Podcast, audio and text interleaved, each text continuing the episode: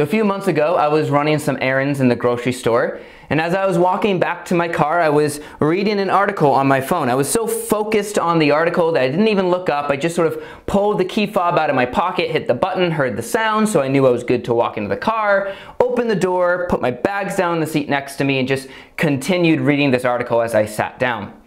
Well, Maybe a minute or so later, I suddenly realized that there was a woman that had approached my car door. And so I looked over, and on her face was this look of just complete confusion, maybe even a little bit of concern. And so I opened up the door and I asked her, Ma'am, is everything all right? Is there something I can do to help? And she said, Yeah, everything's okay, but you're in my car. I said, No, I'm not. And I look around around me and oh my goodness this is not my car.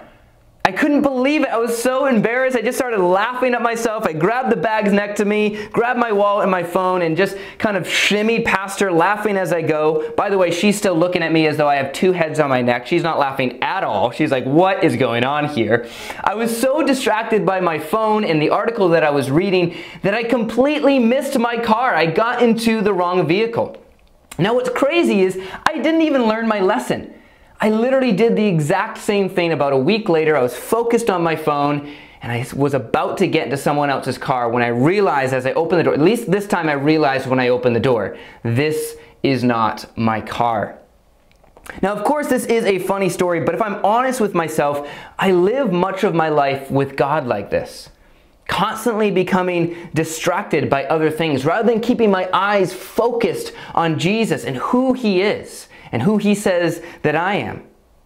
And the result is I end up perpetually trying to live a life or to get into a car that isn't the one that God has for me. maybe you can identify with what I'm saying. There are so many things that can distract us from living for God, and it can often lead to consequences that may be much worse than just the embarrassing act of getting into the wrong car. Well, today we're going to look at the character of Samson, who was called by God and born with incredible promise and hope, but whose eyes became distracted by the world around him. And it led to terrible consequences, both for himself and for those around him. But we'll see that through it all, God in His grace still used Samson, despite his failings, to bring about God's good plan for Israel. Our story begins with the statement Again, the Israelites did evil in the eyes of the Lord. So the Lord delivered them into the hands of the Philistines for 40 years. Now, this was the longest period of oppression that the Israelites faced during the time of the judges. And what's more is they weren't even crying out to God for help. They weren't repenting like in the other stories that we heard.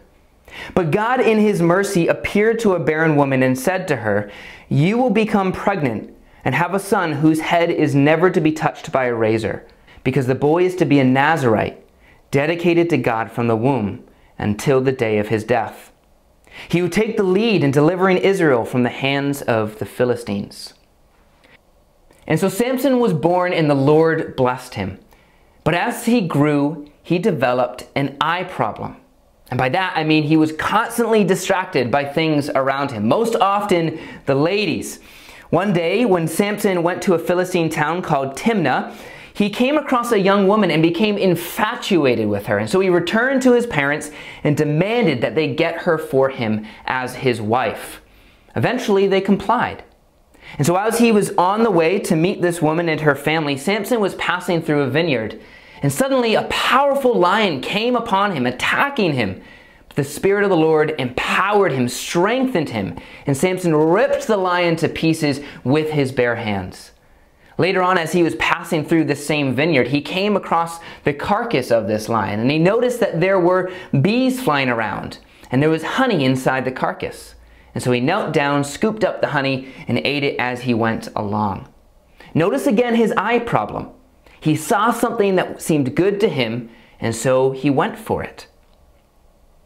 Now, during his wedding feast, Samson decided to challenge the Philistines with a riddle.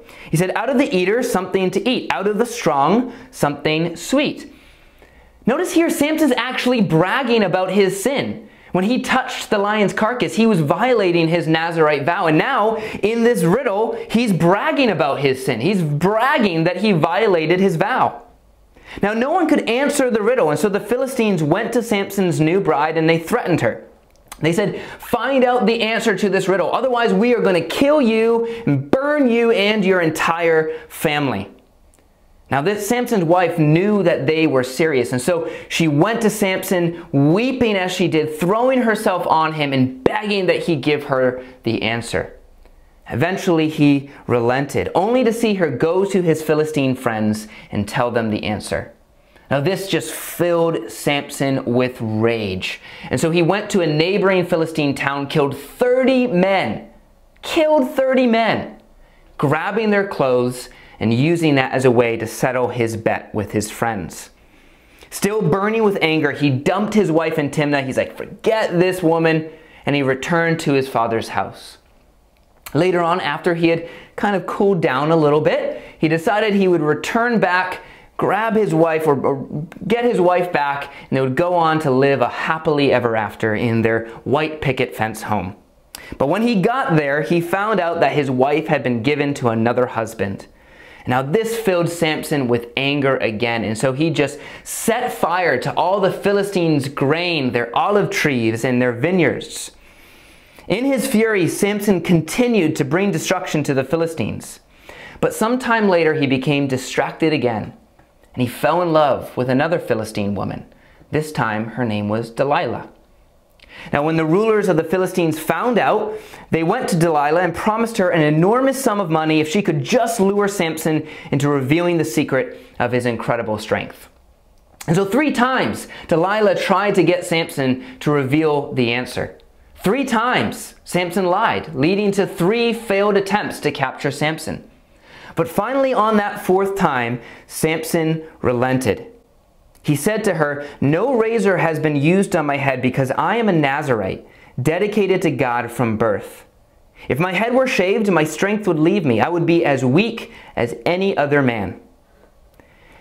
And so one night while he was asleep, the Philistines gathered together, they shaved his head, captured Samson, gouged out his eyes, and threw him in prison. But while he was bound in those shackles, the hair on his head began to grow again. Later on, when the rulers of the Philistines had assembled to offer sacrifices to their God, they brought out Samson to entertain them. They mocked him, throwing things at him. So Samson uh, prayed to God. He said, Lord, remember me. Please, God, strengthen me just once more that I might get revenge on the Philistines. And so Samson reached out to the two pillars that was supporting the temple. And he pushed with all his might. And once again, the Spirit of God returned to him, giving him the strength to break the pillars. Down came the temple, killing Samson and 3,000 Philistine men and women. In this way, the Lord used Samson to begin Israel's deliverance from the Philistines. And that is our story today from God's Word. You can read it in its entirety in the book of Judges, chapters 13 through 16. Now, I find it really difficult not to marvel at the story of Samson, not so much because of his strength, but because God actually chooses to use this guy. I mean, Samson's got to be one of the worst characters in all of Scripture. At each turn of the story, reveals a new ugly aspect of Samson's character. I mean, he's easily angered, he's arrogant, he's promiscuous, vengeful, disrespectful, murderous. Basically, you take the fruit of the Spirit and you get Samson. And yet, God still uses this guy to bring about his good plan. Samson's failure to maintain control of his life did not in any way limit God's control over the situation. God took Samson's failures and used them to execute justice upon the Philistines time and time again. And so, if God can use a man like Samson, we can be confident that even when you and I make mistakes, God can and will still use us. God is not limited by our decisions because he works all things for the good of his people, whether we're aware of it or not. You know, a few years back, God spoke to me very clearly about something that he wanted to give me. It was a gift, really. But he said that I was to wait. He told me that there were things that he was putting his finger on, things that he wanted to bring me through. things he wanted to work in my heart so that he could bring me into freedom before I was ready to receive this gift. I remember God saying, and I wrote this down in my journal, He said, If you don't go through this now, it will come up again. But I didn't want to wait. I wanted this gift and I wanted it now. So I said no to God, pursued what was right in my own eyes, and unfortunately, it led to consequences. My disobedience led to pain for me and unfortunately pain for other people around me. But guess what? God still had his way with me. And he did it so graciously and lovingly, and he, he tenderly kind of brought me into the freedom that he always had planned for me. There were still consequences for my decisions, but it didn't in any way limit God's control over the situation or God's plan for my life. So, as we wrestle with the story of Samson, God's sovereignty and grace in this story simply cannot be overlooked. In fact, Samson's birth itself is a pure act of grace that reveals God's unwavering commitment to his people and his desire to meet their needs because guess what? They weren't even asking for help. And God still provided a judge. God still provided Samson. And so we must keep this principle, this truth of God's unending grace on our lives and his sovereignty over all situations in the forefront of our minds as we engage with this story. But ultimately, God doesn't want us to end up like Samson. So what can we learn from this story? Well, when I look at the character of Samson, I see a man who never fully embraces the calling that God gave him and who's constantly distracted, and it gets him into all kinds of trouble. At the very beginning of our story, we find out that Samson was a Nazarite, dedicated to God from the womb until the day of his death. Now, this word Nazarite means to be set apart. Any man or woman during this time who sensed a deep desire to draw nearer to God could make a Nazarite vow as a way to separate themselves from others for a brief period of time. It was a voluntary decision and usually temporary. But Samson was different. Rather than making this decision on his own, God chose Samson for himself. He was to be set aside for God and enjoy a uniquely re intimate relationship with him. And that God would ultimately use Samson to begin the deliverance of Israel from the Philistines. This is who Samson was, and there was nothing he could do to change it. No decision he made could limit God's control over this situation or could stop this purpose from happening. This is who Samson was. But perhaps the greatest tragedy of this story is that Samson disdained this special relationship. He was separated to God, but could never fully come to terms with his separateness. He never fully embraced who he was and who God called him to be. You know, you can think of Samson's identity and calling sort of as my car in the story I shared at the beginning. But like in that story, Samson's constantly distracted by what's in front of him, whether it be the woman in Timnah, the honey he saw in the lion's carcass, or eventually at the end of the story with Delilah. And the result is he keeps getting into the wrong car, so to speak, and living a life that wasn't the one that God had called and made for him. As our story unfolds, we find Samson compromising his values almost immediately. In verse 3, he says, Get her for me, for she is right in my own eyes. Samson's driven by whatever seems right to him. At each turn in the story, Samson begins to compromise his values and it leads to all sorts of consequences. And yet, at the end of the story, we see that Samson does ultimately know what makes him special, even if he never fully embraced it. He says to Delilah, I have been a Nazarite, dedicated to God from my mother's womb. If my head were shaved, my strength would leave me, and I would become as weak as any other man. Samson knew that there was nothing really special about him other than the fact that God gave him this calling. His strength was tied to his set apart status, and his hair was just an embodiment of that set apart status. One commentator notes there was nothing magical in his hair, its power lay in what it represented Samson's set apart status. We watch Samson's strength fall away as his hair fell to the ground, no longer set apart, no longer different from other men. You see, Samson never fully embraced who God called him to be. He was constantly distracted by things around him, and it caused him to compromise his values from the very beginning. In the end, Samson lived a life that didn't match his true identity as a man called to be set apart for God. So, what can we learn from this story? Well, first and foremost, we must recognize that Samson's story reminds us that we all need saving and that we can't save ourselves in our own strength, no matter how strong we are. This story points us to the only one who can truly save us. Jesus, like Samson, was born miraculously, but while the angel told Samson's parents that their son would begin to save Israel from the hands of the Philistines, the angel Gabriel told Jesus' parents that he will save his people from their sins. The angel told Mary that Jesus would accomplish all that he set out to do.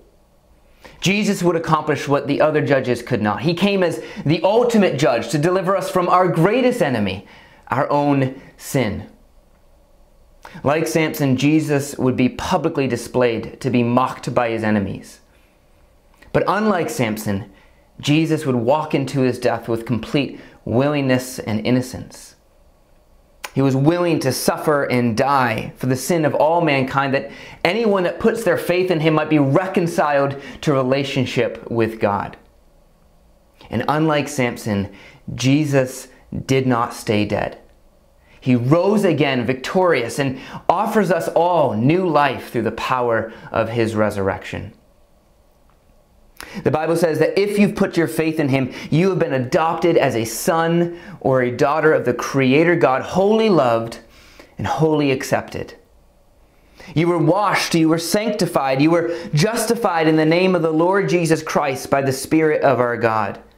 We've been made holy, set apart like Samson, through the sacrifice of the body of Jesus Christ once and for all. You are a chosen people, a royal priesthood, a holy nation, God's special possession. Like Samson, we have all been called by God. And for those that have put their faith in Jesus, you've been given a fresh new identity and purpose in Him so that many more might be delivered from their sins. This is who you are, and there's nothing you can do to change that. But like Samson, we too can become distracted by stuff around us. And if I'm honest with myself, I'm probably a lot more like Samson than I'd like to admit.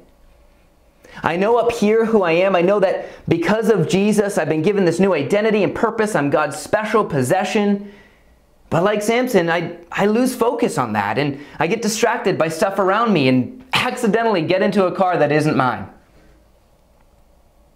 You see, wherever our focus is will ultimately drive us. It drives our motivations, it drives our decisions, and it drives our behaviors.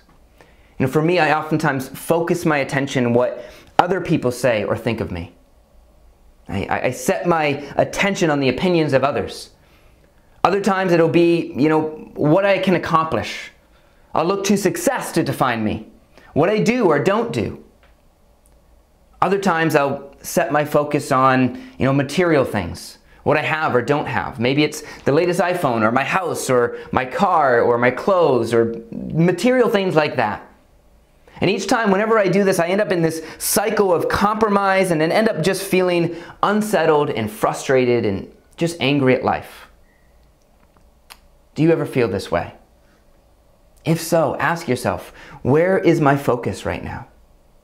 What's distracting me from Jesus and who He says that I am? You know, we're all prone to water off like Samson, but thankfully we serve a merciful God who longs to lavish us with His grace. We all face things in life that attempt to distract our attention from Jesus and who we are in Him, but whenever that happens, all we have to do is turn our eyes back to Him to set our hearts and our minds on Jesus and His kingdom, just like Paul says in his letter to the Colossians. He says, Since then you have been raised with Christ. Since that is true, he says, then set your hearts on things above, where Christ is, seated at the right hand of God. Set your minds on things above, not on earthly things. For you died, and your life is now hidden with Christ in God. Your life is now hidden with Christ in God. It cannot be taken. That's who you are, and it can't be changed. And because of this, Paul is saying that since this is true, since you've died to your old self and been raised to new life in Christ, since we have been set apart as holy, given this new identity in Christ, our response then is to set our hearts and our minds, our aims and our ambitions, really our whole being, to set it on Jesus and his kingdom, where he is reigning as king and where we truly belong. One commentator notes that the verb Paul uses here that's translated to set, he says that it's a strong imperative. It's like he's saying, keep on setting. Keep on setting your hearts and minds on things above. There's an ongoing action that Paul is calling the church to here. You see, our focus does not come automatically. We have to continually and diligently turn away from whatever's distracting us and set our hearts and minds back on Jesus and his kingdom. But how do we do this? Now, ultimately, it's going to look a little bit different from person to person, but I think there are three basic movements that I want to highlight for you today. The first movement is to look up. This sounds super simple, but it requires us to take time to reflect and identify the things that are distracting us from Jesus. A great way to do this is to take maybe just 15, 30 minutes at the end of the week just to reflect on where your focus has been that week. Just ask yourself, where have I been looking to for meaning, identity, or purpose? Looking up requires us to stop, to pull back from the autopilot we've been running on, and to contemplate on where our focus has been, simply so that we can then detach from whatever's been distracting our attention from Jesus. Now, the second movement here is to look to Jesus. Or as Paul says it, set your hearts and minds on things above. Now that we've looked up and detached from what's distracting us, in a way we're vulnerable to becoming distracted by something else. So we must then set our hearts and our minds on Jesus. This movement requires us to spend time in Jesus' presence. And this is where it's going to look a little bit different from person to person because it will depend on how you best connect with Him. For some, it may be setting aside just 30 minutes each day to spend time in His Word, engaging with the Scriptures, and letting His Spirit speak to you during that time. For others, it may be setting aside 10 minutes to sit silently in His presence and just reflecting on the Spirit being with you at every moment of the day. For others, it may be going on a walk with God through nature, just enjoying His creation, the beauty of this entire world that He's given us, and maybe just conversing with Him as you go. Whatever it is, the goal of this movement is to spend time in His presence and connect with Him in a way that works for you. Now, the third movement is to ask for help. The reality is, we can't do this on our own. We need the Holy Spirit to help us in our weakness. Jesus said that the Holy Spirit will remind us of all that He said and that He would testify about Jesus. So, in other words, the Spirit helps us to point our eyes back to Him and reveals Jesus in all of His beauty and glory. Now, the other aspect of this movement is that we need to ask one another for help. And this is another lesson that we see in the story of Samson. Samson was a loner, but God never intended us to live alone. He designed us for community. We need one another. And this is why it's so important to be a part of a small group that can encourage us to stand with us in prayer and spur one another on. We need each other. This mo- movement requires humility because in asking for help, we're essentially saying that we can't do this on our own. We're completely dependent upon the Holy Spirit, and we need the help of others to stand with us, to hold us accountable, and to point our hearts and minds back to Jesus. You know, we can all be like Samson sometimes. We can be easily distracted and lose focus from Jesus. But when that happens, we don't need to fear because our lives are hid with Christ in God. All we have to do is to look up, to detach from those things that are distracting us. Then look to Jesus by spending time in His presence. And finally, we ask for help. We ask the Holy Spirit to fill us with His presence, to fill us with His love and to reveal Jesus in all of his beauty and glory.